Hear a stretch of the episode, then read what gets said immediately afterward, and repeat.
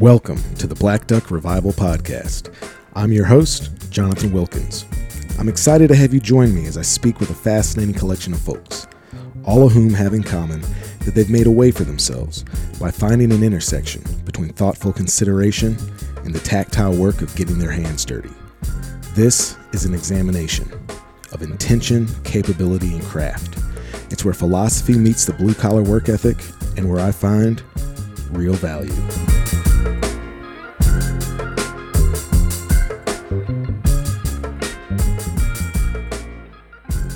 Hey, everybody.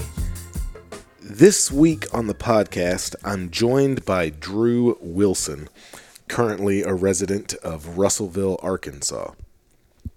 Drew is a really phenomenal visual artist.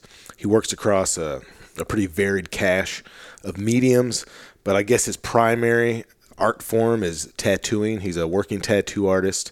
Uh, he also makes just a ton of really cool posters and stickers. He does some skateboard decks, uh, occasionally a T-shirt. He's done belt buckles. He'll talk about that a little bit in the interview. But uh, I've known Drew for a long time. He's a local guy. He was a skater kid and uh, a musician and a tattoo artist, and he just recently uh, got off of this like year-long trek with his girlfriend Katie, where they traveled around the country with an airstream trailer and a truck, and Drew just kind of fly fished his way to all these really beautiful locations in uh, you know the lower 48 and you know he would stop visit with folks uh, tattoo for a few days to fill the coffers and then go back to this really intentional way of living. He's also just one of the more thoughtful people that i know. I just use the word intentional but that's kind of the word that comes to mind with this guy. He's you know he kind of has like a an ethos and a code of ethics, and he follows them very strictly. Uh, he's just such a good dude, such a positive force in the world, an amazing talent, an amazing artist, a phenomenal fisherman, uh, and just a really cool voice, I think, to have in whatever this space is that uh, we're developing and curating on this podcast. So uh, I'm so excited for you to listen to this conversation with my friend, Drew Wilson.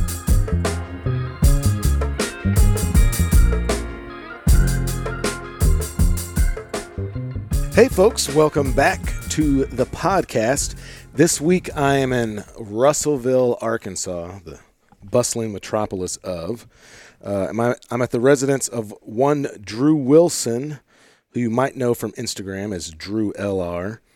Uh, Drew is a tattoo artist, uh, not a graphic design artist, but uh, I mean, what what would you call your other art? Like, how would you describe that? Um, l- lowbrow fish art, maybe.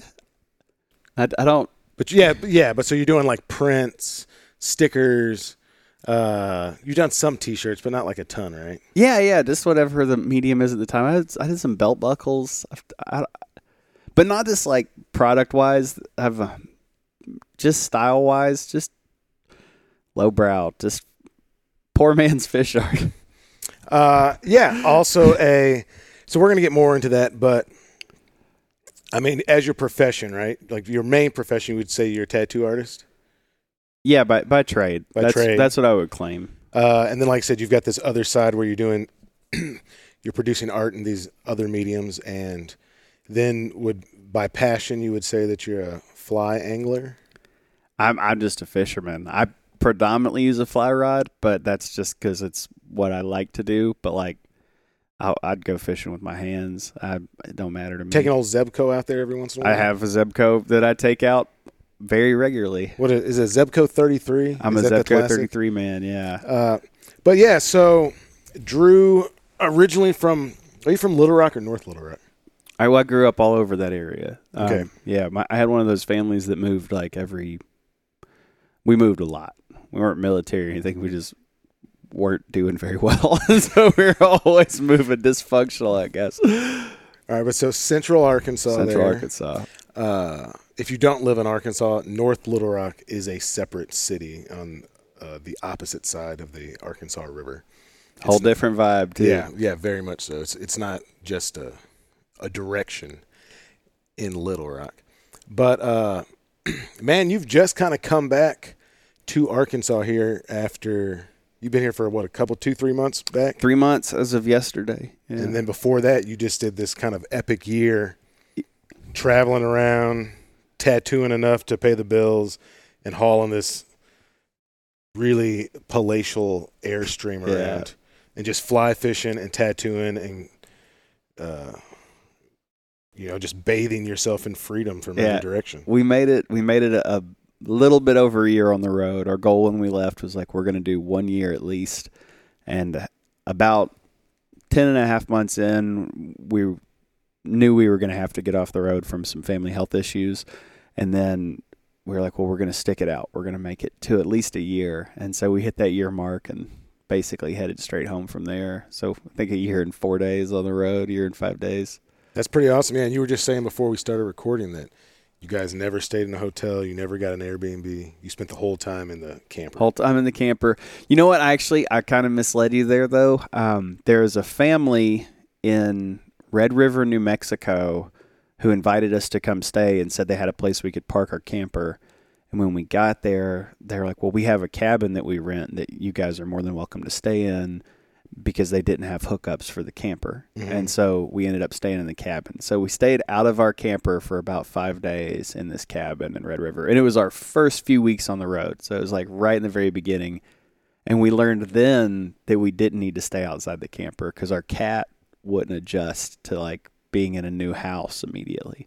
He just howled for days. And so after that, we were pretty dedicated to being like, we're only going to stay in the camper if we can.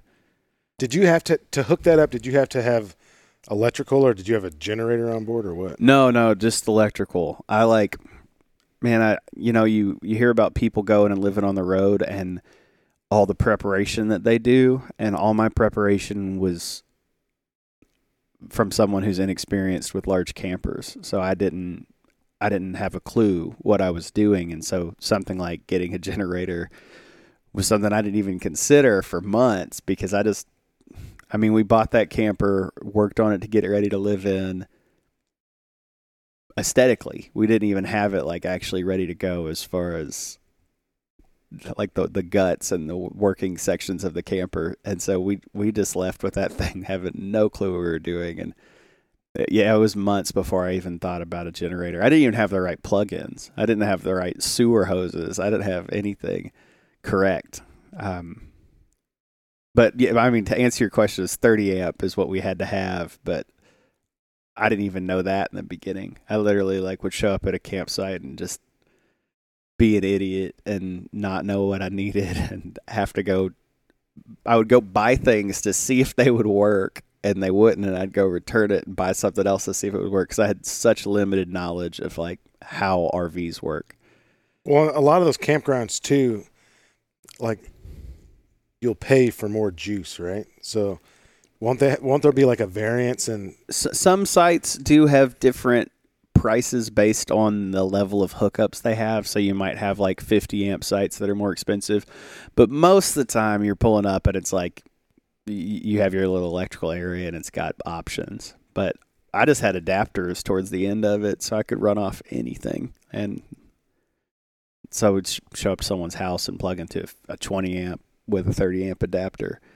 30 amps like pretty standard though for smaller RVs. We actually needed probably a lot more for the size of our camper, but it's just an old camper, so they didn't do 50 amp then. Uh, that's that's kind of a misnomer saying it's just an old camper because it's like it's a super cool camper, right? It's like what is it, a thirty foot 34 foot Airstream, Airstream. Excella 1994. Bohoed style? That's what my wife said. Oh yeah. She said it's boho inside. Katie would take that as a compliment. Yeah, it's like a. It's very obvious that uh, a woman with some Some taste. yeah, some style put it together. Yeah, it wasn't like a chubby, bald, tattooed guy. it's a woman that was pretty stylish. Well, we're we're you know Marianne and I are we're doing some work on our camper and uh, like I've never done anything on it, right? Like I got it, it smells kind of mildew esque in there, and I just you know when it's twenty degrees outside and I got a church full of duck hunters, it's a great place for me to be because I got like some privacy. I can get heat. Uh, if the water line doesn't freeze, I can get you know hose water in there and make coffee. But uh, yeah, it's not going to fly for Marianne being in it. That's how it was for our situation. I didn't actually want to live on the road. I wanted to move to Utah, and it ended up getting proposed from Katie because she didn't want to leave Arkansas permanently, and she was worried if we moved to Utah that we'd end up having roots there. And so she was like, "Well, I don't want to leave the state, but we could do the camper things." I spoke about it years before, and when it, I agreed, so we had to start camper shopping and looking for what we wanted to get. And I was down for something extremely bare bones because it doesn't take much for me to be happy. You know, like having a, a heat and then place to make coffee and sleep. I'm happy with that because all I really want to do in my year of traveling is go fishing as much as I can. Mm-hmm. And sh- she didn't actually really want to live in a camper. Uh, she had proposed it, and when I agreed to do it, she was a little uh, like, I guess, kind of put her foot in her mouth because I don't think she really wanted to do that. So she started trying to find like problems with every camper I would choose so that we wouldn't have to go live in a camper. And that's how we ended up with the Airstream because I wanted something small and simple that I could tow down a dirt road. And she told me that if she was going to live in a travel trailer, it needed to be something that she would be proud of. And so she wanted an Airstream, and I, I couldn't afford one, you know. But that's when I started looking at older ones. And then the big ones, the 34 footers, are the cheapest ones you can get because they're so damn heavy that no one wants them. They weigh 9,000 pounds, you Yeah. know. And so it's, you have to be a very patient tower to have a trailer like that. I could talk about trailers all day. So if you if you need to mister or direct me away from it, Well, no, I think it's, you know, like, so I did that basically, I did a month in my van and fixing to fire that thing back up and do a bunch more of it this fall and winter. And yeah, man, I mean, honestly, I'm very happy with that setup. There's a few tweaks uh, I'd like to make to it, but I mean, I like that small, just, you know, it's like being a hermit crab, right? You got your house on your back and it's super mobile. And even though it's a big, long, you know, you know, it's like a big church bus or church van. twenty four foot, Uh, I mean, I don't know how long it is. It was a 15 seater. You know, probably you twenty four. but you know, just like the old style. Uh, it's a Dodge, so it's a B 3500, but you know, it's like the old E series Ford vans. Yeah. Uh, and it's kind of a lot on the road. You know, it's big and it's big and long enough, but if you turn 36 times, you can get it turned around on Yeah. a dirt road, right? Like you don't have 35 more feet behind you Yeah. plus six feet of tongue. Uh, dude, there's just there's a frustration and an anxiety to like pulling something that big around, uh, and then even having having a tow rig that's capable of it. Like, still, you're going up mountains, that you're going slow. Oh man, I drive so slow. I like. I'm the guy that's creeping up the mountain that makes everyone so mad. But if it's your home, like I don't I didn't have anywhere to go back to. So it's like I'm not going to be careless with this thing. Mhm. And I'm also not going to risk cooking the transmission on my truck to go up the mountain 10 miles an hour faster to please other people. I just I've I got everything I need and everything I own in that vehicle and in the trailer. So it's like I just drive slow, man. I was 55 all over the entire country. Um, and then some mountains, I remember us going up this mountain pass in Montana. I think I was going like 22 miles an hour because I didn't want to put it over 2,000 RPMs. I, I just that truck's old. My camper's old. I would have loved to have bought different things that were newer and could move a little quicker, but it was what I could afford at the time, and and I wanted to take as good a care of them as possible because they were essentially all I had, you know. Katie didn't know anything about towing, and so I had to plan all the routes also so that we didn't get in any hairy situations. Talk about turning around on a dirt road when your rig's 57 foot long and there's no way to see behind it. You know, those airstreams are so dense and it's old and no backup cameras or anything like that. You just got to be so careful with all that you do.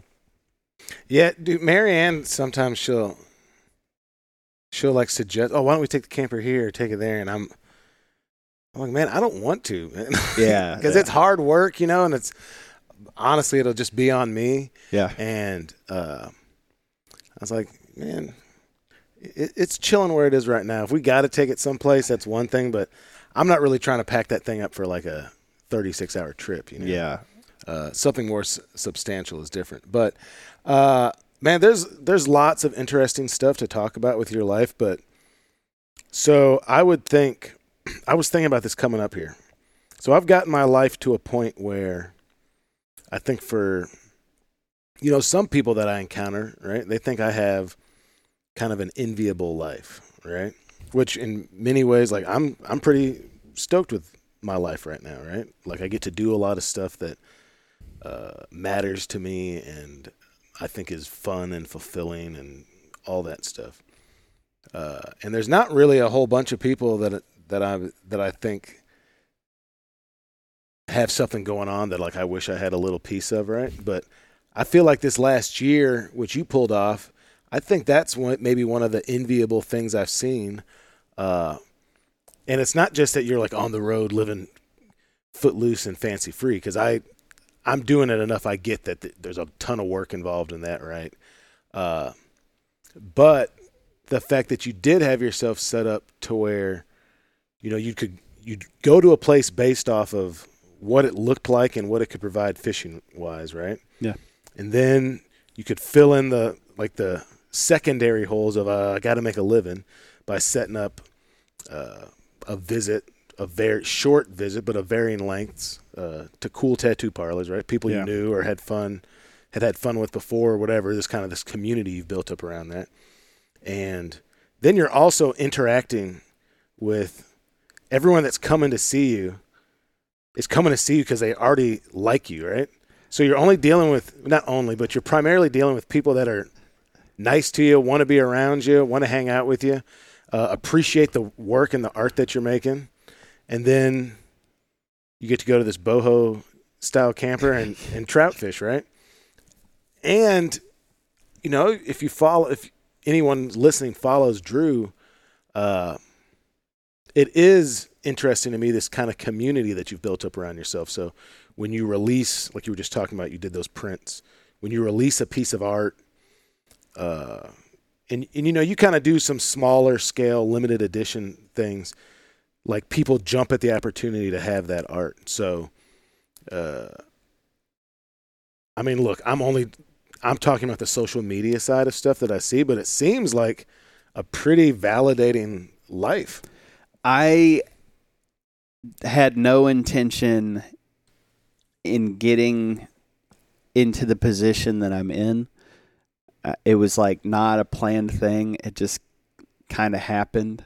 Uh, and I feel very lucky, absolutely, because I, I have a lot more freedom than your average person. But I also I don't have children, and I don't I don't have ambition to ever be like truly wealthy. I don't have health insurance, you know, and so like I when when it when it comes to like definitions of success, to some people I might be really killing it, and then to other people I might be kind of flailing.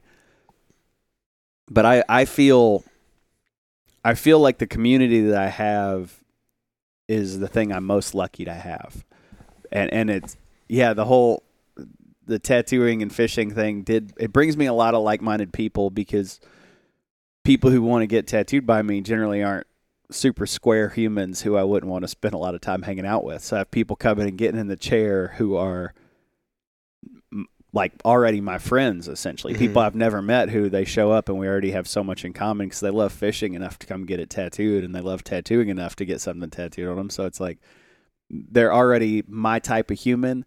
I I also feel kind of like I'm in an echo chamber sometimes because I surround myself with so many people who are a lot like me as far as that goes. But being able to show up to a place like Montana or Port Angeles, Washington, a small town I've never been to, and have a full clientele of people who already know all the best fishing spots, who are happy to sit down with you is it's it's like the the one thing I have that I'm like the most excited about, you know, having that level of community accessible to you. And yeah, social media is something that I don't enjoy, but those free apps on my phone do give me a really unique. I shouldn't say really unique. I always say that. My mom would get on to me. She'd be like, "It's either unique or it's not. Can't be really unique." but I have a, a unique situation because of that, because of social media, which is silly to say.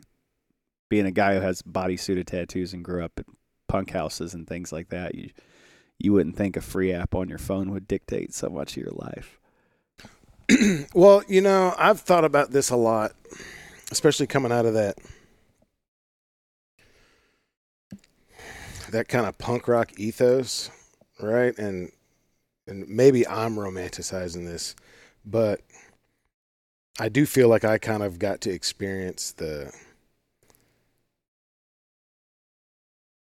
kind of the like the last of the old days with that stuff, right? Like the way that playing in bands and house shows and touring and all that stuff used to be, which is not how people most people gain success in music now. Yeah. Uh, you know the the like beg, borrowing, and stealing to be able to record a record and Yeah. then driving around selling CDs out of your car, like all that stuff. Uh, it did build. I mean, I don't even know if it's a thing anymore. It started as like a photocopied kind of newsletter zine, and then it turned into a website. It was called a. It's called Book Your Own Fucking Life Okay. and you know this is 20 years ago now it was like the heyday but it was just like it was a list of all the different towns right that had scenes Yeah. and this this was largely like kind of punk rock it was, i don't know maybe it crossed into some of that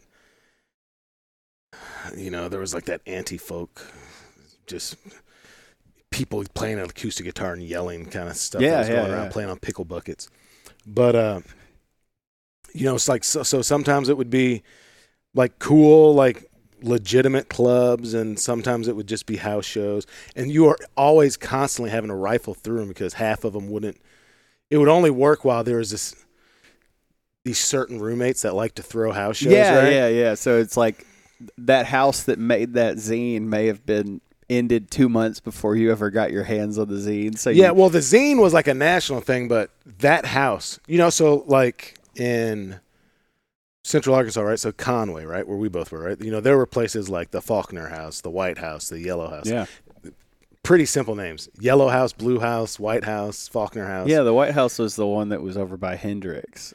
With Yeah. that kid, uh, the guy from uh, Brett from Paul Bear lived there for a while. That's when I started going to that. Oh, did he? I think that's the guy. I think that's the house. That might have been the yellow house. But I didn't live in Conway. I lived in Little Rock, and that was when I was first old enough to like start driving to places where I could go and like drink and and hang out. And so I would hang out in Conway a lot. But in Little Rock, it was like the Barton Street house, Yeah. Schiller House. There's always it's always some house named after the road or the color of it. Yeah, yeah, yeah. Uh, but there is that kind of do-it-yourself ethos. Uh, there is that. What it ingrained in me is, you know, a a distrust. Of, I don't know, a distrust of like the big players, right? Uh, the th- there being a lot of social capital towards building up a network. Yeah. like being able to go on this trip just with like a network of people. And there was you know there was helping each other out right? So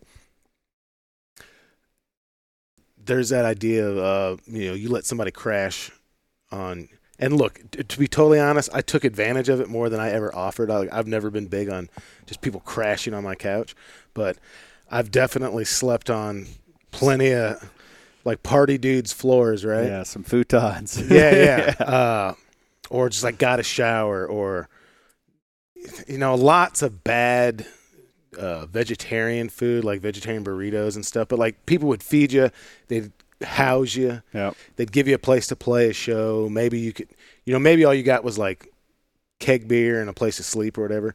But it got you to the next place, right? Yeah, absolutely. Uh, and so I think that, you know, maybe what you've done, maybe a little bit of what I'm able to do, is like kind of the grown up version of that, right? Yeah. Uh, which, like we were just talking about, like my whole life seems to just be different iterations of me living in a van, driving around.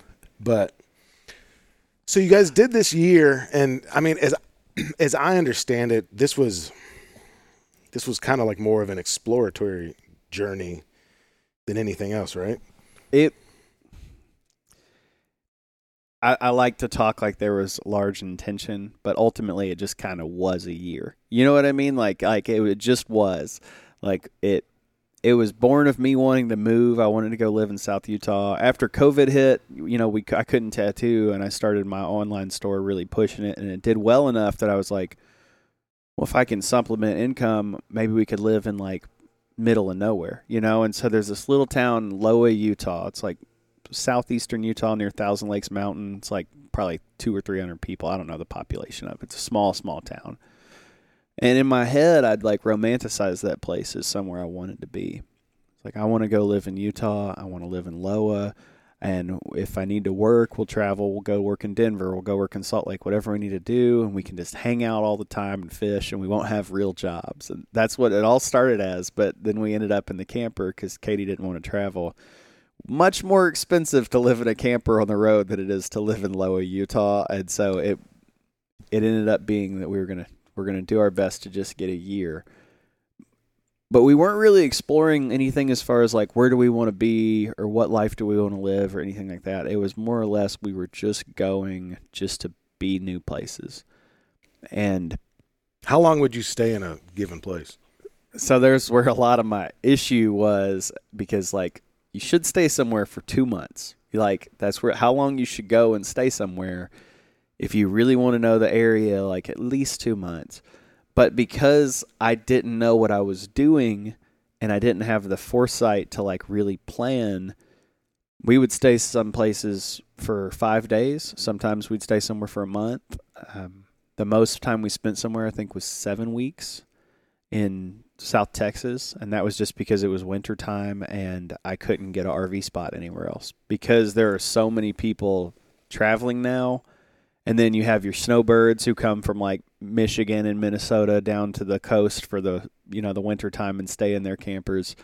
And those are all retired people who plan years in advance. So they're like they have those spots booked every single year. It's their spot. And I just didn't know any of this stuff. So we got out on the road and we start going trying to go to towns like Bozeman you know it's like oh we're going to go to Bozeman let me call and get an RV spot you can't do that and I didn't know that you have to book an RV spot in Bozeman a year in advance. And I thought I'd just call the week before I got there because I'm out trying to pursue freedom. You know, I'm not mm-hmm. trying to plan a year in advance. And it it really shot me in the foot because we wouldn't get to spend time the amount of time I'd want to spend in the places we wanted. So we really like ended up highlighting smaller towns, not cities. So it'd be like a town that no one had any reason to go to, and that's where we would be. So I didn't tattoo as much as I thought I would because there weren't tattoo shops in places like Plains, Montana, or Ald- Arco, Idaho, whatever little town we could end up. Because the cities that had the shops, I couldn't get an RV spot close enough to. Mm-hmm. Um, but it was it was all like product of poor planning and me not understanding the level of freedom that you don't have when your trailer is so big. Like you talking about doing the van thing, the van thing is where it's at because you can park it anywhere. You can go into any city, you can stay in any parking lot, you could do anything like that. So as far as you don't have to plan in advance, but when you have a 57 foot rig total, you got to think really far in advance and I didn't do that and sometimes I would get a campsite that'd only be available for three days, and it'd be like, okay, well, we can be here for three days, and then we're gonna have to move. And so because of that, we just moved so much. The times that we did stay somewhere for a while, we stayed in Tillamook, Oregon for a little over a month, and that was our first time to just be somewhere a month. And I got to know Tillamook, and I had like the I had fishing spots that I liked better than other fishing spots, and that's like that that's a really good feeling to be like, oh, I know what I like here. I know where to go here to catch fish. There's a fish that I was trying to catch for four days, and so I made four different hikes to go try to catch this fish that I never got. But I didn't get that experience at a lot of places because we were so busy trying to get so much into a small period of time. I think we averaged 10 days at, in in an area and that's not the way that you should really do it. Yeah, there's some there's some freneticism doing it like that. To where yeah, if you had a if you had it set up to where man, I got a place to be for two months, uh, which I'm sure to do that. I mean, if you're just renting an RV spot, right, that would get kind of expensive. Yes and no. There's cheaper RV spots, you know. Um, man, we found one in South Texas. I said we stayed there a while. The reason is because I found an RV spot that was four hundred dollars a month with all utilities included. Mm-hmm. And but then you go to Glacier National Park area like Kalispell, Montana, and in the middle of summertime, if you can find an RV spot for under a hundred dollars a night, you're doing very well. You know, um, I think I paid one hundred and thirty dollars a night to stay in my own camper in Jeez. Kalispell just to have a place to park and plug in. And I thought it was ridiculous, but then I looked up how much hotels cost, and like the Motel Six, that's like, you know, essentially the the worst motel in town was like three hundred dollars a night because it's just prime time for Glacier National Park. But it, it can it can get expensive. I think moving often is more expensive. A lot of places give you a monthly rate, and I also didn't know that in the beginning. That if you can get a monthly rate somewhere, that's a much better thing to do than playing nightly. Or I mean, I would imagine that you could, you know, especially as you built up communities and knowing people, like there's people that have 20 acres that you could set up there or something. Yes, and, and that did happen. The our, our problem with that is that our camper's nine thousand pounds and it has a very low clearance and it's old. So like, it, it it was really difficult for us to maneuver through a lot of the places that you would have to go when someone says they have a bunch of acreage you can stay on, Mhm. because if there's a quick turn or a quick in, incline, you can bottom your camper out or get stuck, and so we were a little limited, but we did get to stay on some people's land. When I saw you in Montana, we were staying in front of the house of those people in Three Forks, Lyle and Angie. Um, that was through the shop. I'd never met them before. Um, I was talking to a guy who owned a tattoo shop in town on Instagram, and I told them that I didn't think I was going to be able to come because I couldn't find an RV site. And he was like, "Well, you can park at their house probably." And I, I met them when I pulled up to their house with my camper to live in their front yard. How long did you stay there for? We were only going to be there for like a week and a half. We stayed there almost a month. Um, we were there for three and a half weeks, and I was like, uh, they let let me give them utility money and things like that, which they didn't ask for. They're just so hospitable. But we also we were pulling up as strangers, and like they flew and visited us in Texas when we were there. They're like our good friends now, Mhm. and I. So how, at first I was worried with it's called mooch docking when you when you do that. So there's boondocking where you go like stay in the middle of nowhere with a generator and no hookups and you just kind of are self-contained. But when you're on someone else's land using their stuff, it's mooch docking. And we with that I was always worried about wearing out my welcome mm-hmm. because it's like you want to carry your weight, you want to. So I show up, I'm like, here, let me give you utility money, let me do this, and a lot of people will try to be hospitable to a point that you'll inconvenience them. You know what I mean? When someone comes to your Sure. house and you're like, ah, make yourself at home, and and you don't want to give them like hard guidelines, and they try to be a good like they try to be a good guest, but you're just so hospitable that you end up making them a bad guest. And and so I was worried about that, where people would be like, "Oh, we don't want to take any money from you. We don't want you know help help with utilities, even though you're using my utilities." And so I would just always have to like fo- force it. But yeah, no. So you're st- you're talking about not wanting to overstay your welcome at places and like people trying to over accommodate you. Yes, and that it's just a thing. It's like it's I always thought it was a southern thing, like southern hospitality, but it's not. It's just like human nature to be kind to a point that you end up getting mad at the person you're being kind to because you gave them too much. You know what I mean? And so yeah, anytime that we would go anywhere, I'd always show up and if we were mooch docking, it'd be like, let me give you some utility money right off the bat. First thing I do when I get there, here's money for utilities. That way, this doesn't get weird between us at any point. just in case we're here longer or anything like that. And if we're here too long, I'll give you more money. And if you need me to leave, just tell me and we'll go.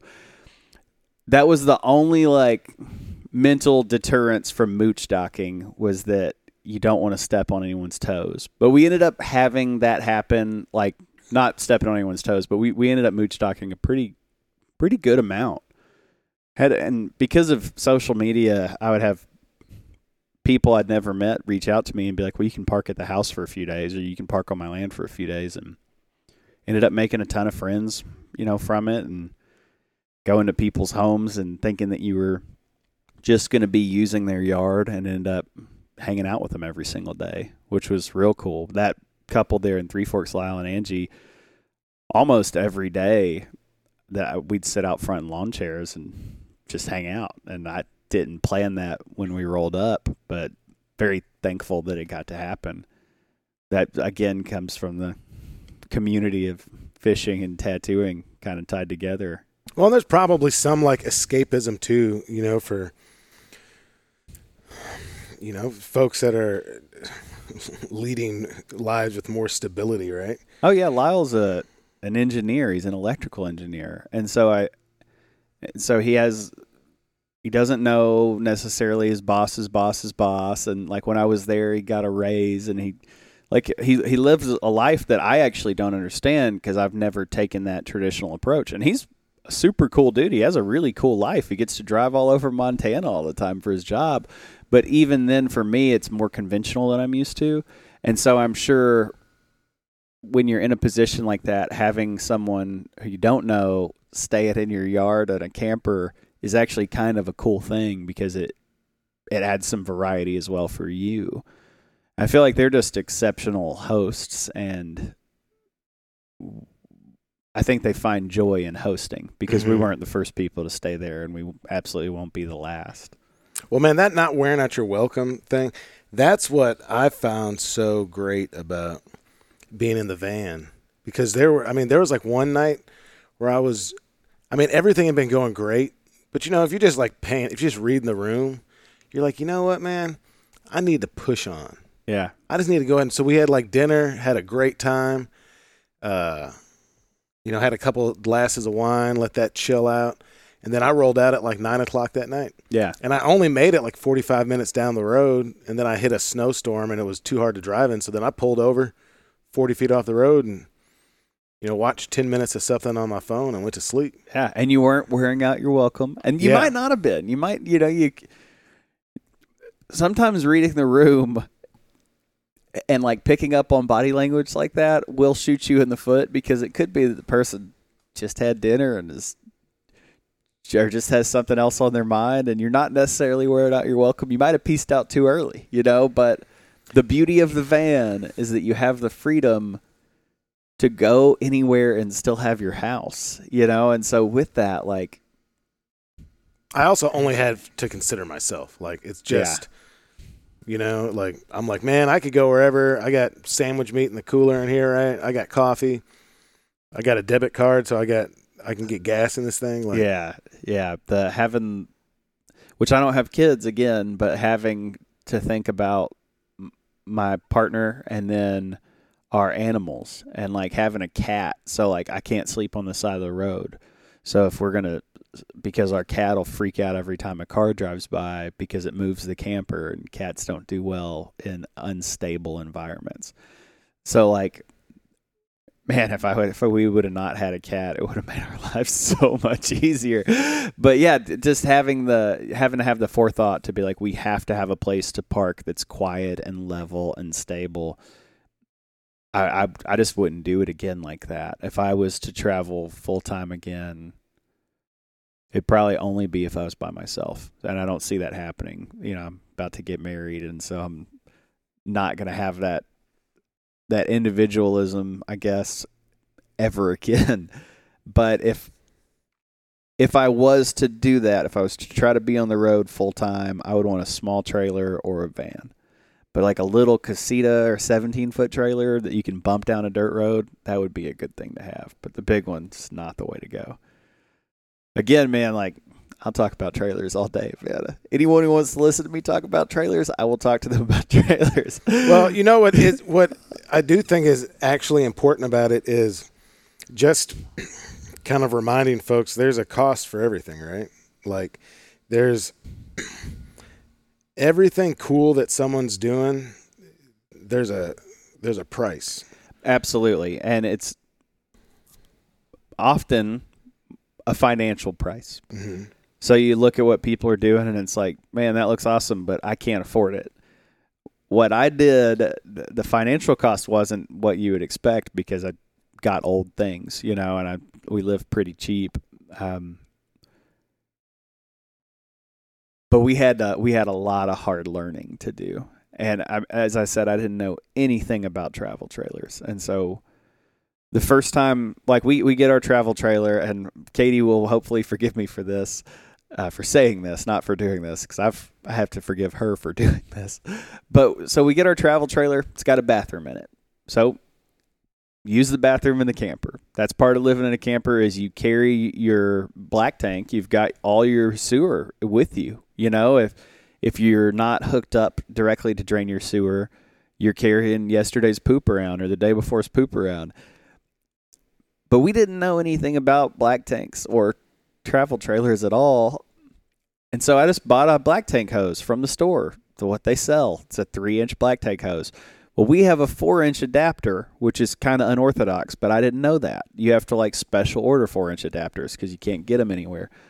But I don't know these things. So I get out there the first time I ever go to drain the black tank, and I had not been using the bathroom in the camper yet we were traveling a lot and I had like travel guts. So I didn't wake up every morning having to use the bathroom, you know? And I go out to drain the black tank for the first time and the hose didn't fit. But I don't know how they are supposed to lock in because I've never used one and I don't know what I'm doing.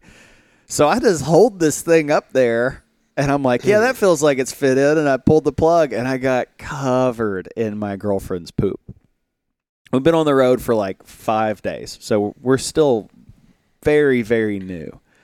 She comes out around the trailer, and I'm sitting on the ground. I'm so mad. I'm so embarrassed too because I, I want to be the guy who knows things. You know, like that's a.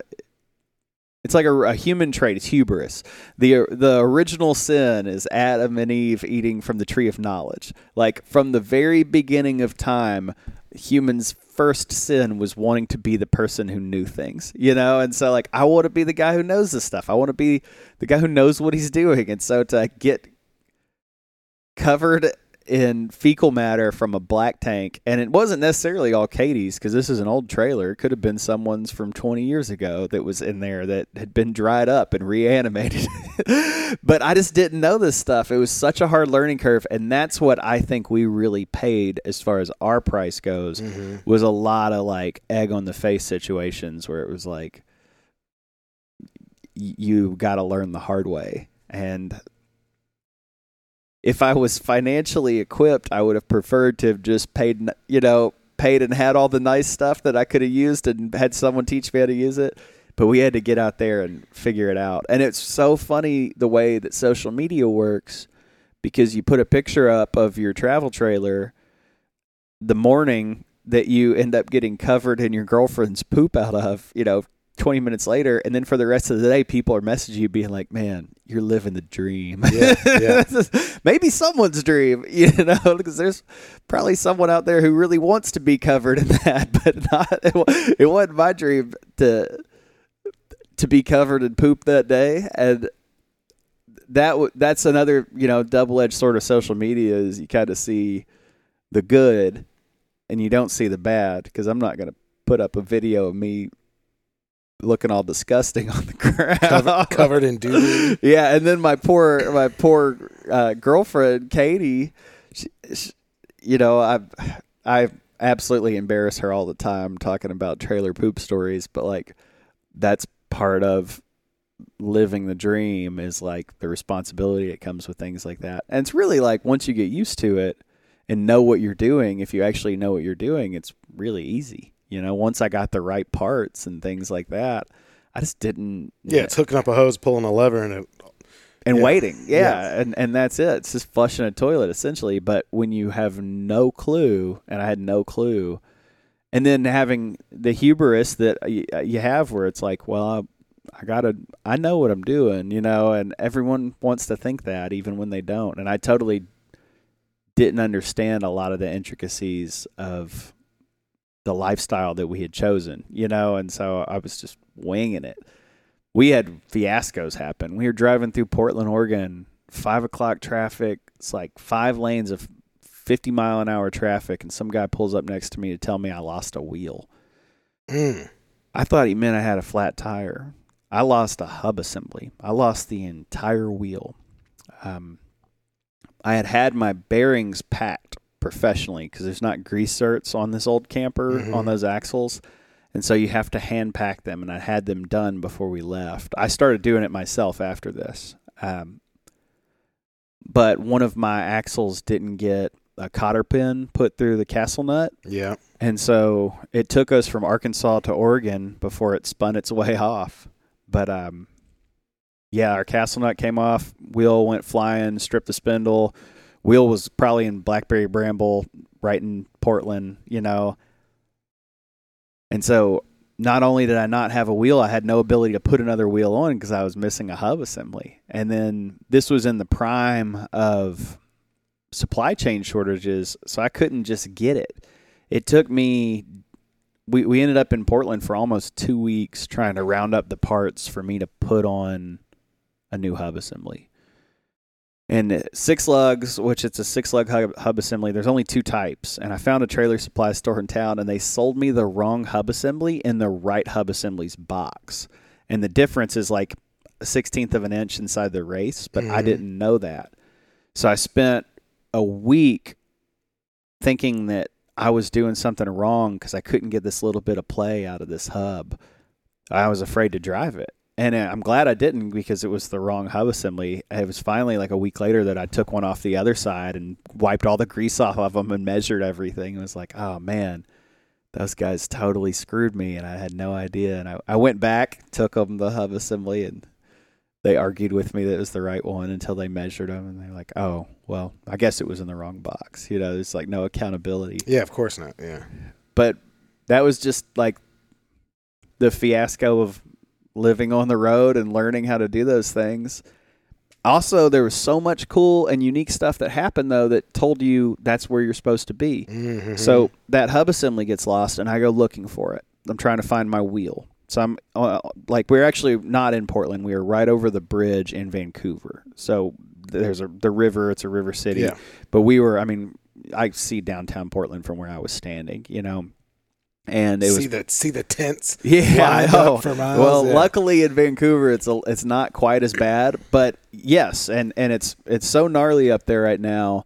So I run back to go get my wheel, and I'm going to look to where where it had come off, and I'm I'm like not even a half mile from my trailer, which is on the side of the road in heavy traffic, and I look up and I see that there's a truck pulled over behind my trailer. Katie is there by herself. And I I got really ner- nervous and worried because it's like well she's on the side of the road by herself. Anyone could get her in that trailer, you know, Mhm. like so I start running back. You know, I'm like I have actual fear. And my eyes aren't good enough for me to see that she's still standing outside the trailer talking to someone. The truck was kind of in the way too. So I get closer and I see that she's standing out of the trailer, and I'm like, all right, thank goodness. Let me go talk to this guy. I'm sure he's just gonna be like, "See, you lost your wheel or whatever," you know. And I pull up, and it like it is my childhood best friend who I lived in my first apartment with. We were less than a mile from his house when we lost the hub assembly and broke down on the side of the road. And I grew up with this dude in Sherwood, Arkansas, and he lives in Vancouver, Washington now and I knew he was there. We were gonna we were going to go by their house. That was where we were headed when it happened. But I didn't realize like we were this close. And he just happened to be driving by. I've only seen this dude once in 15 years. He was my best friend for my entire youth. Started me skateboarding and all those things. And he happened to be driving by and pulled over to check on us and helped us get the trailer back to his house. Drove real slow behind us. And then he's like this the handiest guy in the world because I didn't know how to even change a hub assembly or anything like that. It was my first time doing it. Now I feel like I know what uh, I feel like I'm almost an expert on hub assemblies after having the wrong one for a week Mm-hmm. and learning every single piece of one.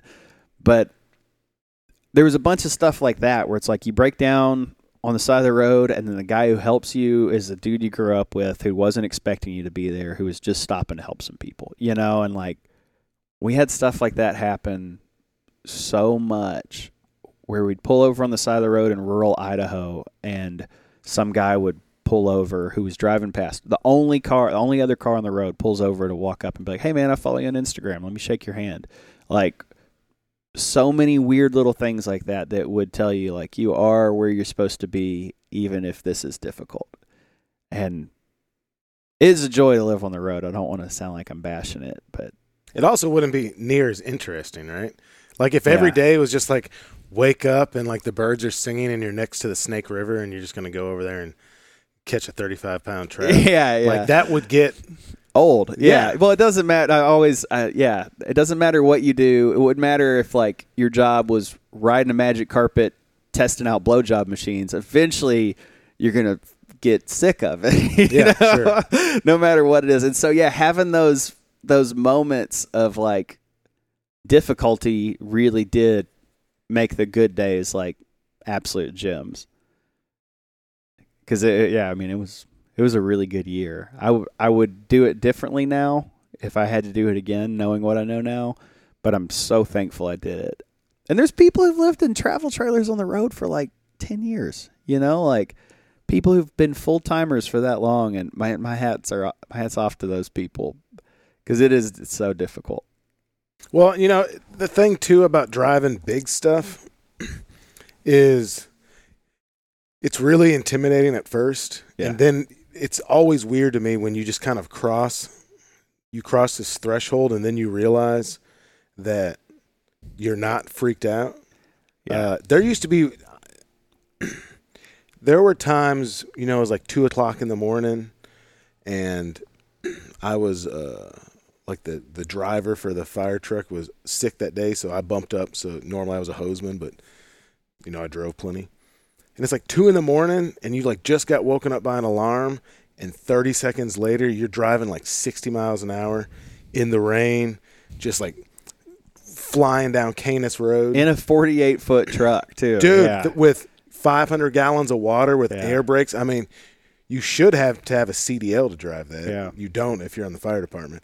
Just you know, driving around, going through tiny places, and uh, I mean, shoot, full disclosure, man. You know, like I, I nicked a few things with the fire truck. uh, there was like a couple very small, yeah small fender bender type things, but yeah, man, you just you get used to it, and then, or I remember just anything that seems hard at first. I remember one of the first times I went into the woods, like at uh, before daylight to like get set up to go bow hunting, yeah and like how, excuse me, how like unsettled I was, and I'd hear things, and you know I was like kind of afraid, right? Yeah. Now I know. I mean, it's either a possum or a coon or a deer walking around in the dark. There's, you know, it's not a grizzly bear in Arkansas trying Yeah. to get me. But yeah, man, you just you do hard stuff until they're not. It's not hard anymore, and uh, things being hard makes you appreciate when stuff is seems effortless. I, I feel that you should do hard things till they're not hard anymore and then take on more Yeah, And yeah, I've never been good at like being like, all right, I got this thing figured out. I'm good now. It's like, all right, now I got to try something different. And that's where I'm trying to figure out where to head right now, you know, essentially after moving here. Oh, segue, man. Yeah, segue. So we've been talking about uh, pooping and stuff for a while here with the campers, but we haven't really talked very much about the fishing part of stuff. Uh, and so I'd say like right now they're like on Instagram, right? Like there's there's quite a few people that are making like trout stickers, right? Like that's yeah, yeah. there's kind of a there's a little bit of in vogueness to to fly fishing, maybe beyond kind of the traditional uh, population that's doing it, right? Yeah. Uh, like you you don't uh, present as like a river runs through it type of guy, right? Yeah. Uh, but that's also part of what makes it interesting, right? Because people love a good juxtaposition, right? Yeah. So, like, folks, I think folks like seeing you like all tatted up, and you're like, you know, your palms or your hands are tatted up, like this is real deal. Like you look like you do what you do for a living, right? Uh, and then there's this juxtaposition with this form of fishing that not only I think a lot of people see it as kind of removed from mainstream rod Yeah. and reel fishing. Uh, but I mean, there's even layers to that, right? Like, what's it called? Like Tenkara or something? Yeah, that's essentially cane pole fishing with Yeah. a fly rod. Um, so fly fishing has always been seen as pretentious. It's like stereotypically a pretentious thing, and I have learned why because there's a lot of pretentious fly fishermen. It's, um, It's a, well, you know what it is? It's heavy with gatekeeping. Duck hunting, waterfowling's the same way. There's a lot of gatekeeping, yeah, uh, and uh, and then I think you take like you know like traditionally a popular is like think of old rich white guys doing it, right? yeah, And so then you get working a gatekeeping with that, and then anybody quote unquote non traditional, yeah, right? There's these other perceived, either there or perceived barriers. yeah.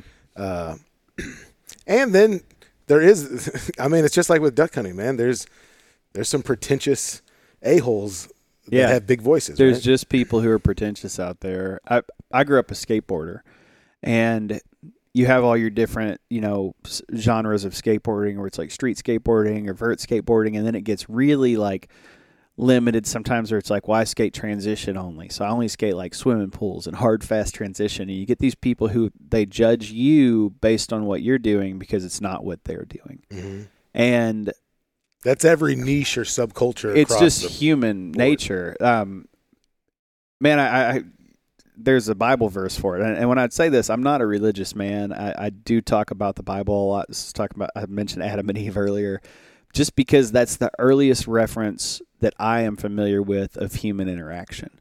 So, you know, if someone like takes a picture with a homeless man after they give him a meal and puts it on social media and they're like kind of virtue signaling yeah. there's actually a verse for that because people did that exact same stuff 2,000 years ago when this verse Yeah, was sure. written because it's just human nature. Um, Proverbs 21 2 says, Every man is right in his own eyes, but the Lord weighs the heart. And the Lord weighs the heart part isn't what I'm getting at. It's that every man is right in his own eyes. Everyone feels that what they're doing is what everyone should be doing because that's why they're doing it. They feel like it's what they're called to do. Like if I'm a fly fisherman, you know, technically because I love to fish with a fly rod, and I look at other fishing sometimes, and I have to check myself because it's like, well, that'd be harder with a fly rod, or oh, well, they're doing it this way, and it's not that I'm right. I just am doing it the way that I like to do it, but. In duck hunting and fly fishing and everything, you get where any anything really that can get truly niche, where people kind of get on that high horse where it's like, well, I'm doing this the most ultimate way. And anyone who's not doing it my way is wrong, or they're not good enough, or they don't care enough. And that's a that's a hard thing sometimes for people to get past because you have to check your ego and get past your hubris there. But if you really truly care about fishing, like I love fishing, I I, I like fly fishing, but I just love fishing, and so you got to be able to appreciate every type of it. Just like if you really like skateboarding and you see some kid who's doing his first kickflip or whatever, you should be just as hyped for them eh, as for anyone because if you truly love it, then you should love all aspects of it. You shouldn't try to control it and make it only you know the way that you see it.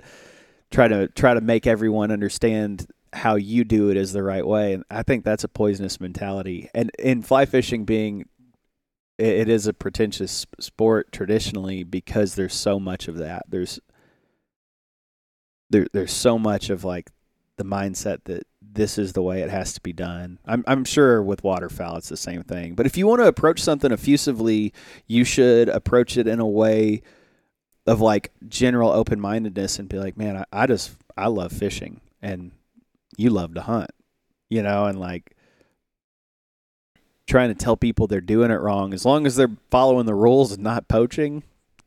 Don't bother me if they're doing it different than I am, you know. I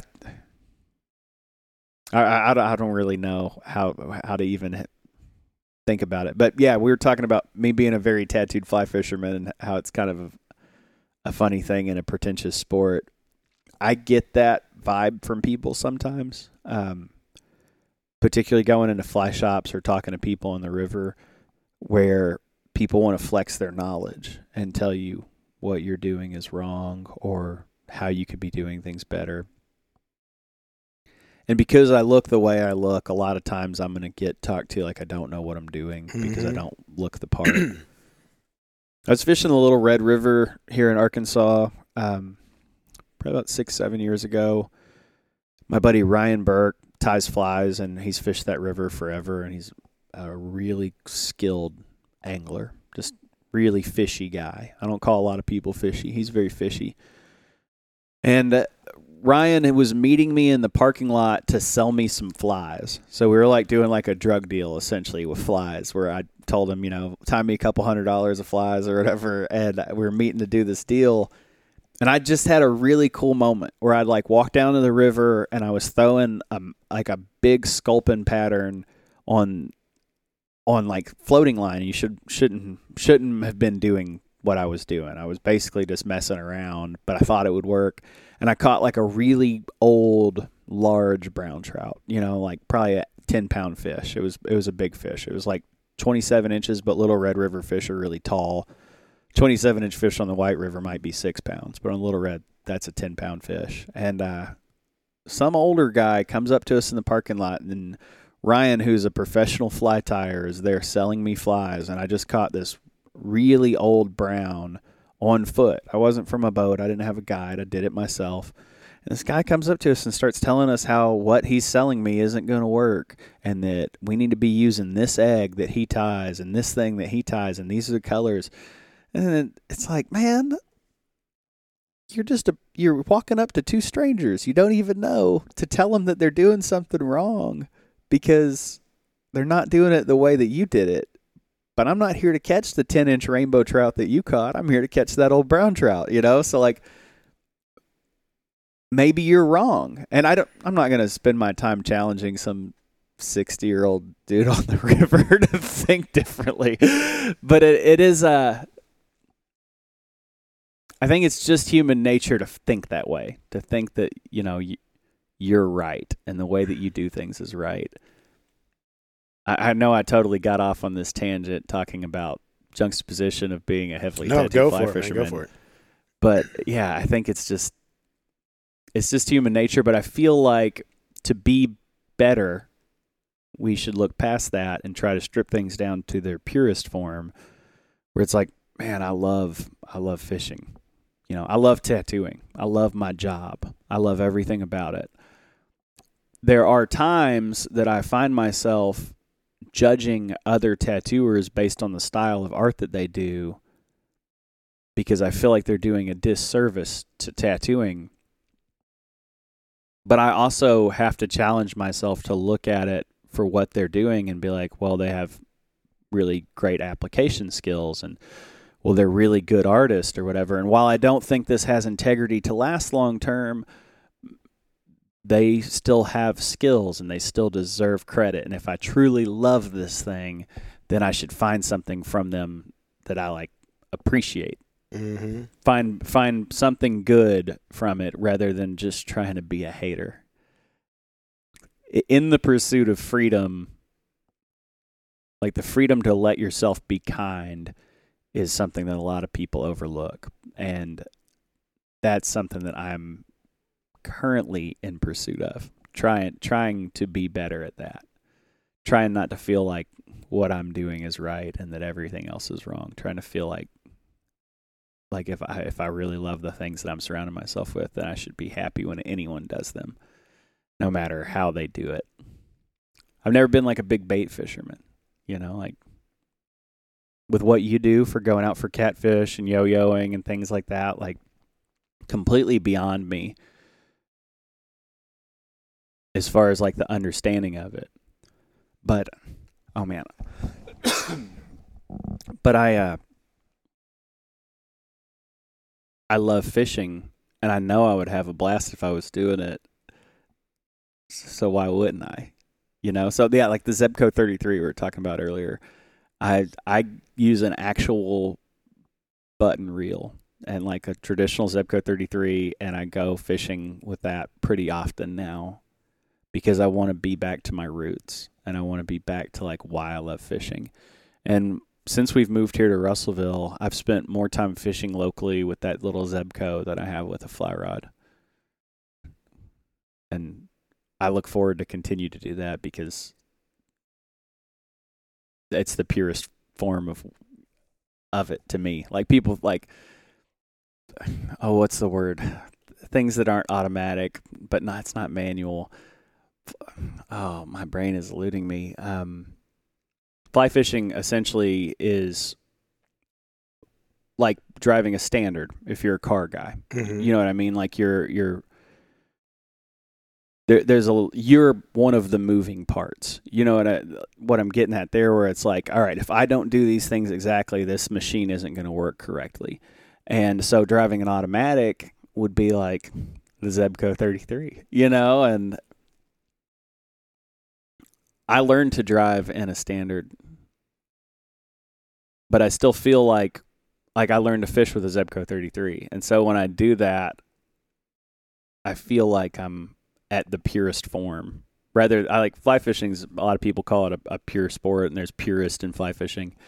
They have all these high opinions of what it should be, but I think my purest form of fishing is walking a creek with a Zebco and throwing rooster tails for little panfish and whatever else will eat them.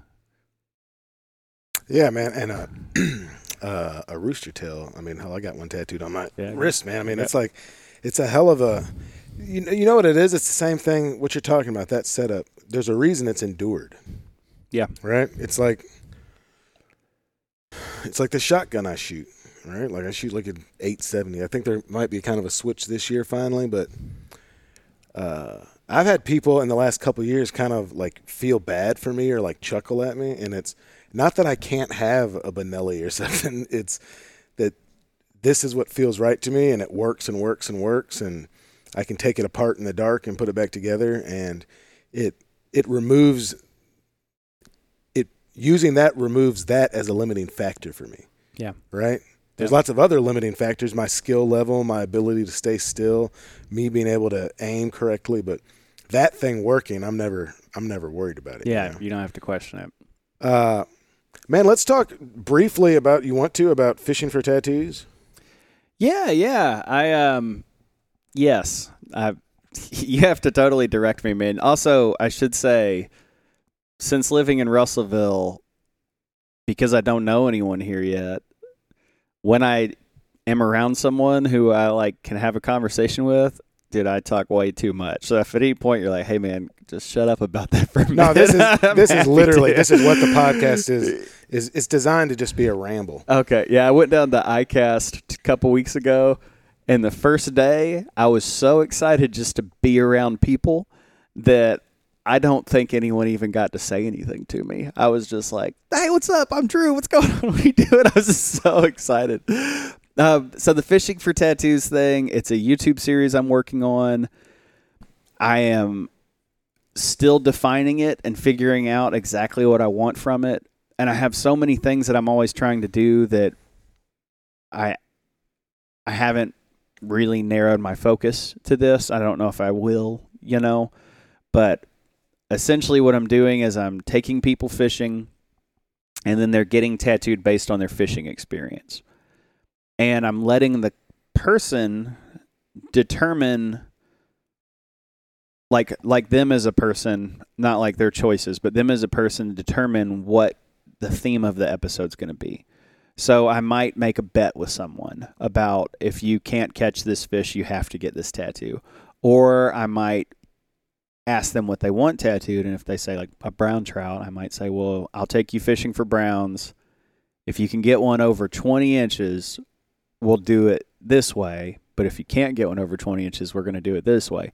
I don't want anyone to walk away from it with a tattoo that they're ashamed of. Mm-hmm. So I'm picking people specifically uh, who are like, like, because I don't want any episodes to be the same either. So, like, I had one where I took a guy red fishing and I bet him that if he couldn't get a redfish over, I think it was 25 inches, he had to get a mullet tattooed. But he'd never been red fishing before, we had terrible conditions, and it was like we're fishing from kayaks. Yeah. And it was hard work, but he ended up getting his fish. And I mean, I'm not going to make people a bet and then try to lead them in the wrong direction unless they're being arrogant. You know, he he was there to learn and have fun, and so we got him on his fish, and we got him on a, handful of good fish, and he ended up getting a little redfish tattoo. But then my second episode, I took a father and daughter fishing. She's nine years old, and I guided the daughter and we just tattooed her dad based on everything that she caught. So there was I'm not going to put that pressure on a 9-year-old to be like you got to catch a big fish because I want her to enjoy being there. Um so like she snagged a rock on bottom and we actually pulled it up rather than just the fly coming off. The a rock came up so like and she caught a leaf so he got a rainbow trout with a rock and a leaf involved. We try to involve the entire day uh, and and figure out what his tattoo was going to be based on that. I've got a lot of plans for it. I I had I, I had brought COVID home from ICAST Mhm. essentially, um, but I had a pro skateboarder coming out, David Gravette from Portland, and we had to cancel his trip the morning of the flight, which was a real bummer because he's covered in silly tattoos, and I was going to get to make him like kind of extravagant bet to be like, if you can't catch a fish this big, you've got to get this dumb tattoo. And it was going to be my first one to really do just a good dumb tattoo, like a fish with boobs or something like that, you know, because it wouldn't have, he would have been stoked on it no matter what it was. Yeah. Whereas I would not let you tattoo a fish with boobs on me. Probably. I don't think I would. And you have to have to live with that one. I feel like this particular uh, David, I think he's got boobs and like ten different tattoos on his legs or something like that, and so he he wouldn't have cared. He would have just thought it was funny no matter what. Well, you know, that's like a so that's a thing too with tattoos. Like people do that so differently. Some folks, you know, like the where you like put a quarter in and you like twist it and you just get whatever they Get give what you. you get. Like they get what you get, or uh, and then you got to pay whatever twenty five bucks more if you want a different spin if you don't like that. Uh, or there'll be like uh, Friday the Thirteenth tattoos, right? Or someone. I mean, there are people that just go in, just love somebody's work, and they'd say, "Man, whatever you want to do." Yep. I got a back. You put whatever you want on me. Yep. Right. Uh, and I sit around like I didn't get a tattoo for seven years. I just like didn't have anything that made sense. And and I specifically, I told someone this the other day. And and it's just like what your influences are, right? Yeah. So uh I've never been like a sleeve guy, Yeah. right? Like I started seeing folks, I don't know, maybe 15 years ago or something, I'd see somebody and then 2 weeks later I'd see them and they'd have like a sleeve, like they sat down and they banged it out. Yeah. And like this is look, this is my personal opinions. I was always like, nah, man. I was like, you got to earn that thing and get a bunch of weird You got to get a bunch of crap. Yeah. yeah. Yeah, I want to see your sticker collection essentially. Yeah, not your poster on your wall. I want Yeah. the collection. like, yeah, I'm trying to look like a like a door at a club, right? Yeah. Uh, which is just, I mean, that's that is my uh, aesthetic for it, right? And I'll never end up with as many tattoos as some people. Uh, but yeah, dude, I love the idea for the show. I think it's super clever. It also, I think it's like you know pretty demonstrable of who you are, right? So it's it, it seems like a very a very honest snapshot of it. Like specifically the one with the little girl. Uh because yeah, I mean that was just kind of like a nice heartwarming moment from a person that like, you know, s- some people would think is scary looking, right? Oh, well, you know, it's funny. So I, I don't think I'm six three anymore, but when I was younger, I was six three. I think after being hunched over tattooing for so long, I think that I've lost some height. I'm probably six two now, but to be a tall, large, heavily tattooed man doesn't actually carry weight as far as scary anymore. I don't. You don't think so? I don't think so. Maybe in like a bar scenario, because I feel like if there's ever a tough guy at the bar, they always single me out. Like you know, like the prison style, like pick the biggest guy and take him down. I feel like every tough dude is always trying to fight me to prove something. Um, so maybe there is that aspect of like people might still think that I look like I might be tough or scary, but like that girl Kaya, uh, she's nine. I think she's ten now. Um, she wouldn't need to be afraid of me. I think most kids don't ever look at me and feel that because I'm always nice. Like, Well, maybe not a kid, man, but I mean, I just imagine. I mean, so we're in Russellville, right? yeah, Russellville's what? Uh, I don't know. It's in the western western third of uh, Arkansas, right? Yeah. So we're starting to approach Fort Smith, move into Oklahoma if you keep going down 40. yeah, Uh, probably no surprise it's not known as a as a bastion of uh cultural, Yeah, cultural liberalism, right? Differences. But, yeah, but like I even think like specifically, uh, know, we talked about this because I was kind of considering some stuff about a year ago, man. But like finger tattoos, right? Yeah. Or even though that's become more common, like you know, girls with mustaches on the side of their finger, like palm of your hand. There's still differences, right? Like neck, maybe not anymore because suburban kids have face tattoos, but no, there's still some differences. I like. There's some things that are badges that you can still wear that like they don't mean you're a hard ass the way they did. You know, like like used to see a guy with a neck tattoo and you'd stay away from him, and because anyone who would get their neck tattooed was obviously off their rocker. Yeah, that's a deviant, yeah. Yeah, yeah, but um. Now a neck tattoo isn't as big of a deal, but to me there's still badges like where you see and it's like that dude's he's got that. Like that dude's tough. See people with their palms tattooed. I, I don't really think face tattoos that way, but head tattoos, I still think people with head tattoos. I have my head tattooed, but I still like see people with head tattoos, and I'm like, that dude's scary, you know. And like, if I ever see anyone that has the center of their armpit done, I'm always like, that dude's tough, or, or that woman's tough. Whatever. There's a I was going to the gym a lot some years ago, and there was a girl at the gym who was like a really unassuming, small, kind of mousy girl. It was real quiet. And one day I saw her doing pull downs, like lat pull downs, and she lifted her arm up, and she had both her armpits tattooed with like peony flowers or something like that, like a very feminine tattoo. But it's like that girl's scary. you know? what you know, I saw this the other day. What do you think about? And I didn't know this was a thing until like just very recently. What do you think about this lidocaine cream? Oh, oh yeah. So, um, I don't think about it. Essentially, like I don't, I don't. If my client came in and they wanted it and they brought it, I would use it. I, I don't feel about tattooing where it's like you got to earn every little bit of it or whatever. You Mhm. know, Eh, eh, they do hurt. It sucks when you get heavily tattooed and you get to where it's like you're limited on on space and you get down to the areas where it's just like I call it the sweet meat where you have like your very inner thighs or, or something like that. Or just like the very painful, hard to get to areas. If someone wants to use lidocaine for that, that's fine. Um, I've had numbing stuff put on once, and it was on my head, but it was the kind that you put on once the skin's already open, so it like soaks in.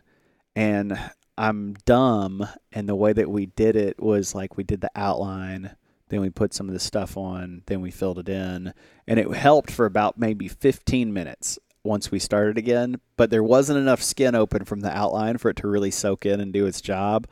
And then after we, so I have a osprey holding a brown trout on my scalp with some background like Japanese wind bars and maple leaves, and we did the outline for the bird, filled it in, then we drew the background on, outlined it, and then filled it in. So there was never really a time that the numbing stuff could actually help me because I, of the order that we went and did things.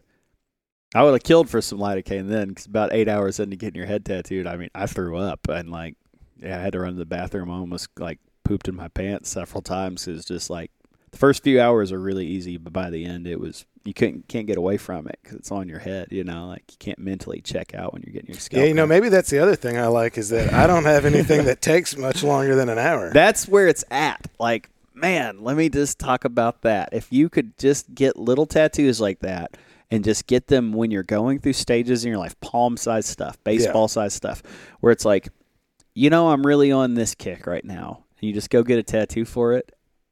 To me, if I could start over right now and have a clean slate and start getting tattooed again, that's how I would do things. It'd be like, you know what? I'm learning to juggle. I'm getting a juggling tattoo or something like that. Like, I've put enough time in my life to try to do this. I'm going to get something to memorialize it. And then 10 years later, even if I hadn't tried to juggle in 10 years, I would still have that reminder of that temporary fleeting moment in my life. Yeah, yeah, yeah. And that's what makes a tattoo cool. So you're talking about people go in and get a whole sleeve laid out and all that and how you feel like they didn't you got to earn it, you know, by getting like the little ones. That is to me the main appeal in getting little stuff is like that it can really reflect who you are. But art collectors and people like that who end up doing like, like there's uh, my boss in Fayetteville, Tim. He's got. I always call anyone I've ever worked for my boss. Still, even if I haven't worked for him for ten years, still call him my boss. Don't. It's a habit. I just don't know why. But Tim has a kid who came in and got a Japanese bodysuit. It's like a once in a lifetime client. Came in, his first tattoo was a full bodysuit. So ankles to to wrists, you know, all the way solid. Kid is just just hundreds of hours of tattooing. That's his first one, and like to me, that's it's mind blowing because it's so rare. Because usually you dip your toe in the water, you figure out if you like it, then you figure out if you want to swim, you know, and like for a kid to just be like, you know what, I think I'm gonna get a tattoo. I think I'll just get my whole body, you know, like that's unbelievable. So I give that kid a lot of props for earning it. Um, but yeah, I think if you come in and you just get a sleeve and you just start that way, I always do feel like that doesn't really reflect you long term because you're dedicating such a large portion of skin to to one thought. You know what I mean? Where Yeah, like- I mean, I think that's what my, if I have a critique of it, I mean, obviously, like this is literally like your body, your choice, right? Like you Yeah, do whatever yeah. you want with it, right? Uh, but yeah, that's why like I've got some weird beater tattoos, right? Like I got, I got this terribly drawn '95 Dodge Caravan on my arm, yeah, Uh, and I don't regret any of them though because they are they're all like journal entries in my life, right? yeah, yeah, Uh, and I think that's what's. I mean, just for me. So we're talking about all these incredibly intimate and personal ways to live a life, right? What you choose to do for a living, what you choose to do with your time, who you choose to spend it with, uh, how you physically present yourself. Like these are all personal choices yeah. uh, you know, and I don't know that. Like I was talking to someone the other day, and they were, you know, it was that quote about like there's no original ideas anymore. The originality is like you taking these different influences and then smushing them up through whatever your, you know, Play-Doh dispenser is, Yeah. and you just keep shoving more stuff in it, and so sometimes you get like the spaghetti that looks like rainbows, and then sometimes it's going to be blue, blue, blue, blue, blue, because that's the kick you're on. Uh, and I mean, to me, that's the interesting part of, of living and building and creating a life. Uh, but so you're doing this, you're doing this series. I'm interested to see where it goes. Uh, but you've got other, you've got other stuff up on YouTube, right? So what's the YouTube channel called? It's just under Driller, D R W L R. Um, Yeah, so it's Drew LR, right? Yeah. Drew Little Rock. Yeah, my sister's name's Jewel. My name's Drew, obviously. my mom, when I was young, would get real like we were always bickering and fighting. I was not a, necessarily a problem child, but I wasn't a great kid. But we'd always be fighting, and my mom would yell at us. And she would call me Drool, like mixing our names up unintentionally, and it happened so much.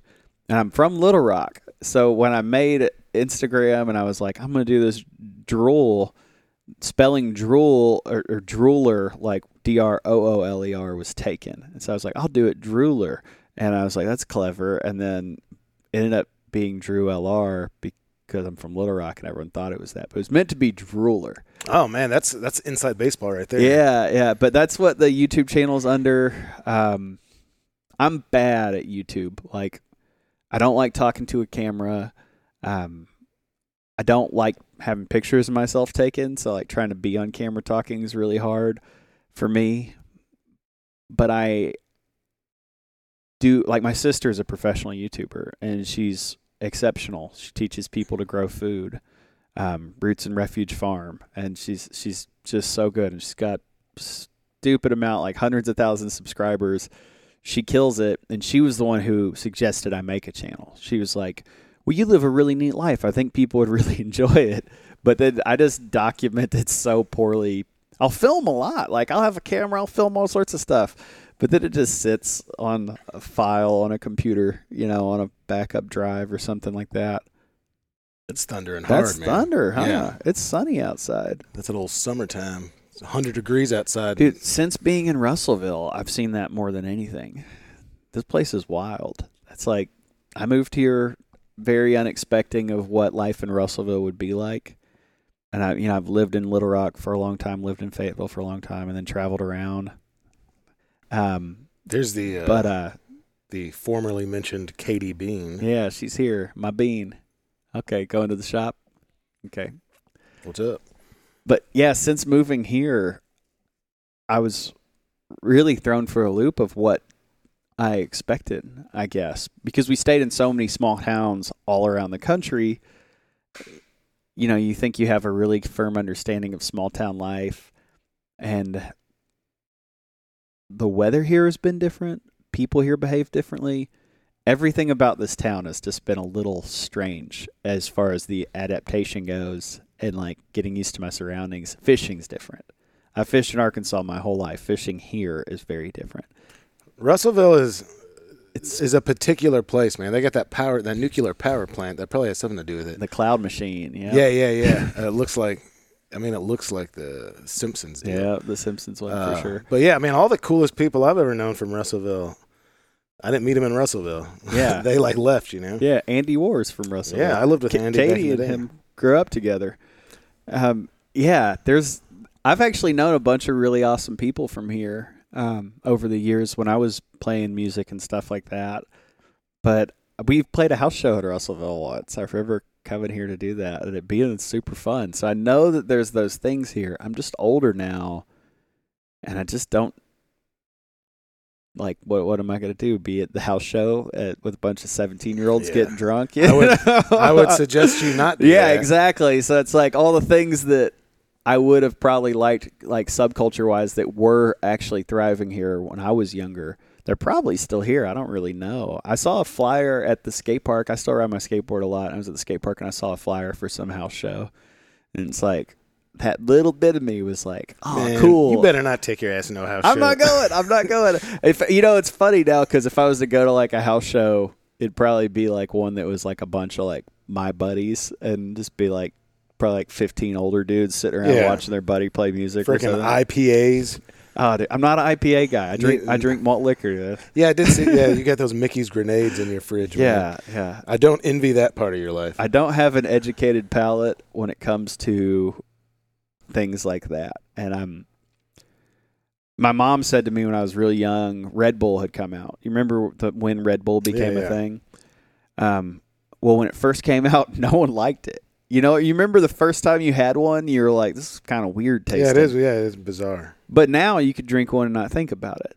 And at that time frame, my mom was dating a guy who would drink energy drinks, and he would say they're an acquired taste because I was like, I don't like the way that tastes. She said, my mom said, well, most things that are acquired taste aren't worth acquiring, and it was like kind of like about IPAs and things like that. It always stands out to me when I think about how I don't have an educated palate with things like beer and working in fishing and working in tattooing like half my people who I talk to every day like I, I, most of my friends work in breweries and things like that and it's I just don't I just drink Mickey's man I'll drink Well, yeah, I mean, 45. consume what consume what you like. Like I'm not a I'm not an IPA guy myself. Uh, you know, I like.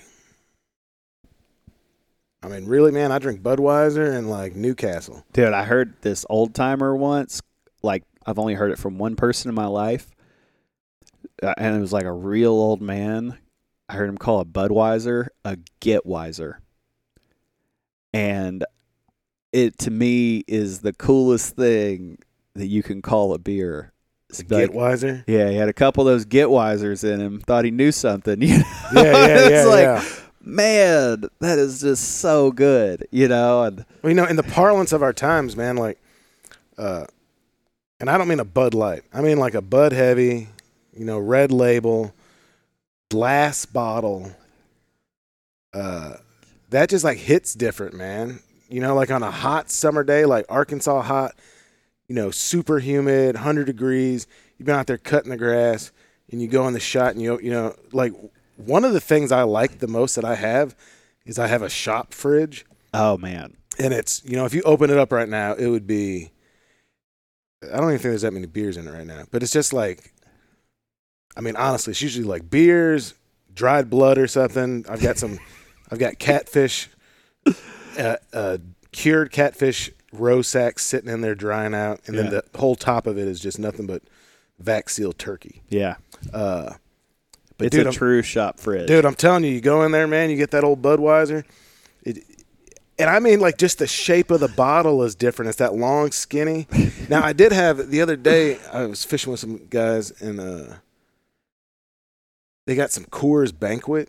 yeah, I'll like drink a Coors Short Heavy. stubbies, man. Yeah, That's pretty good, dude. I, Yeah. I, it, it's uh, it's Budweiser adjacent, and I'm really like I am anti Milwaukee beer. Like, Oh, yeah. I, I don't want to drink any of those beers from Milwaukee. I'm talking about the I'm talking about the you know the old standbys, right? Like Yeah. Miller and uh, Milwaukee's best and all that stuff. I don't want any of that, dude. But that that old Coors, man, I got that taste of the Rockies. It was pretty good. Yeah, I'll take a Coors Heavy anytime. I like when you were describing why you like a Budweiser and you're talking about like hot summer day. Man, you just took me there immediately. I just had like the mental imagery and everything, and I totally get it. There's also something very Americana about it. You know what I mean? Yeah, no, for, it's like it's, It's- like paneling in a basement. It's like the. James Dean beer, you know, like it's it's the it's the woody, you know, the the wood station wagon. Yeah, yeah, like, yeah. It's it's very classic Americana to drink a Budweiser or like a Coors Heavy. It's also like I'm from St. Louis. You know, like if I grew up growing up and going down to South City where my mom's from, and there's like the you drive by the Anheuser Busch Yeah. plant, and there's like a big, you know, The big A, yeah, yeah. big eighty year old flapping, just you know, neon lights, flapping eagle. Yeah, there's something about it, man. Uh, it's just kind of it's like Budweiser, and I, look, I'm not a sports guy, but like Budweiser, the Cardinals Yeah. uh, Imo's Pizza. There's just like there's a there's a few things that are just Blue there. City Deli too. That's just as St. Louis as it gets. What is it? Blue City Deli. Where's that at? Um, over off Jefferson's, kind of in the hood. They're kind of gentrifying the area now, but it's been around a long time. Just a walk-in sandwich place. They got a couple of tables. It is incredible. I like with as much as I've traveled for tattooing. You know, I've worked at probably 150 plus tattoo shops around the country in the past 14 years or so. Um, I always find my food from people at the tattoo shop Mhm. tattooers are n- notoriously like don't care about their bodies, so they're not really taking great care of themselves. They generally go out to drink a lot and eat a lot, and so and they usually tattoo service industry people and kitchen people, you know, Mhm. and so they almost always know the best food, and not like I'm gonna go spend a, a lot of money on this plate, but like this place has the best burger in town or this is the best pizza in the state. Like like low brow eateries that are exceptional and that's how i got turned on to blue city deli and i will not go through st louis without stopping there it's like going through memphis and eating at uncle lou's gotta go to uncle lou's in memphis you know every i have like a rolodex almost of like where you should eat at like every town in the united states because it's like Easier to get there if you're not hauling a trailer, man. yeah, yeah. And if I'm not having the trailer, I could do it. There were several times that like we would pull over and park in like a Home Depot parking lot or something like that, and Katie would like walk over to go get food while I hung out with the dogs at the place. You know, we try to get like within a mile or a half mile of the Mhm. place I wanted to eat where it's like, oh man, we're going through here, we got to get that, you know, and uh man, I gained weight on the road. I also thought, you know, you think you're going to be hiking all the time, fishing all the time, like going to be so healthy. I probably lost 30 pounds of muscle and gained like 50 pounds of fat during the year on the road because I was just eating so much and drinking so much. Yeah, I got I got fat on turkey tour, man. Because you know, like hanging out with people and you're drinking beers, Yeah. uh, cooking good food, and then here's the downside to traveling by yourself: is it's like there's no one. You don't have anyone to share the driving with, right? So like sometimes you got to get someplace and you just got to go, Yeah. dude. And it's just like pounding Skittles. I would Oh, eat. I would man. eat. Which now I guess you can't eat Skittles because they're they're poisoning you. But uh, what? yeah, there's like some big lawsuit. There's a evidently there's an ingredient they have in Skittles in America they don't have other countries, and it's some terrible poison. Big Skittle got you. Dude, they you got gotta me, look dude. out for Big Skittle. I'm telling you, you eat a big big pack of Skittles, dude. That's an hour. You can drive for an hour off a pack of Skittles. Yeah, I I'm currently not having added sugar. And so it's been 4 months I think of no added sugar. Like once a week I might have something, but like my day-to-day life and stuff. So I've had some road trips in the past couple months since we moved to Russellville. I've made several trips that were big trips. And Skittles was my road snack. And uh and now I'm like I won't I won't buy them cuz I'm trying to be sugar free. So I'm just eating like salami rolls and stuff like that. Also, not a good way to take care of your body. but uh, pickles also pickles are zero calorie, you know, and no sugar, and you get a lot of sodium. But that's become like my road snack now. It's just things like that. the big pickles are like a jar of pickles. Oh, dude, I'll just get a jar of like cut pickles. Frank's hot pickles. Frank's hot pickles do have calories though. They're like 20 calories a serving. It's like four servings in a jar, so that's like. Also, man, you eat that many pickles and you will get pickled. Like your your body does not appreciate it. yeah, you gotta Time to cut- drink some water, man. Yeah, absolutely. Well, uh, Drewlr, thank you so much. Uh, yeah, I've been, dude. I've wanted to have you on the podcast since I started it, and when you, I saw you were moving back to Arkansas, I was like, bet, man, I'm gonna have to get over that way to Russellville. So Dude, thank you, man. I'm stoked. I and like I've I've only done two podcasts ever, and they're always like, "So how did you get started? Why are you doing what you're doing?" And I'm more happy to just talk about the trailer life and just hang out with you. yeah, man, like, dude, those. Those aren't podcasts I want to listen to, so yeah, you know, it's like I'm not gonna I'm not gonna ask too many of those questions. But uh, yeah, so if folks want to find you, they can go to the YouTube channel. Your drewlr as well on Instagram. And, Yeah. uh, you say you don't like it, but you're pretty active on there. Uh, and then what's your website? Um, uh, so I have an online store through Big Cartel. Okay, Also, yeah, yeah. everything's kind of under that Drewlr housing. I bought the website. I bought drewlr.com. I don't know how to build a website. And I thought about it. I was like, well, if I build a website, I'm going to have to update it all the time. So I'm just going to own it. I'm just going to own the website and never use it. I'm really happy, like, with the current size that I'm at. I'm not like, I'd like to do the YouTube thing more because I think that that would be fun for people to enjoy, you know, and Yeah. like, I didn't mention this. I should. Um, my goal with it is to be able to make enough money from it to pay for everything involved, like so that I can bring people to me, like buy their plane ticket, give them a place to stay, feed them, take them fishing, free guide trip, tattoo them, and then send them home without them having to open their wallet. So that's what I. That's like my goal with it is to get to where like like a normal dad of three who said something nice to me on Instagram who I would have never met and never gets to take a vacation because he lives like a, a kind of fixed life to be like, hey man, if you can just get three days off in a row, everything's on me. You know, like that's what I want to do. And so that that's where I'm trying to head with that. So that's the only reason that's like everywhere else in my life. I'm like, I'm really happy with where I'm at. I don't really feel the need for growth. That's the only thing I really want to grow in is doing the YouTube thing so that I can do that. 'Cause how cool would that be to just be like someone hit you up and be like, hey, I'm gonna fly you across the country and take you fishing and you get a free tattoo and you're gonna have a really good time and then you can just go home and go back to your life and I think that would be such a neat thing and so that's what I'm working towards. So if it, yeah, if anyone wants to check it out, it's just Google Drewlr and you'll find it. It's like an old fly fishing Willy Wonka, man. if I could be like the Gene Wilder Willy Wonka, that would be a good one. yeah, that was. I mean, that's the one I grew up on. Yeah. You stole fizzy lifting drink. Yeah. You get nothing. Uh, all right, Drew, thanks so much. And folks, thanks for listening. Until next time. Thank you so much for listening to this episode of the Black Duck Revival podcast. As always, it's produced by me, Jonathan Wilkins, and Brian Sachs. Go to the website. I've got uh, waterfowl dates up there now. Just got a handful of them. I'll announce more in the coming weeks, but uh, I I think I've settled on doing a few less kind of commercial hunts this year and focusing on a few other projects that I kind of need to strike while the iron's hot on.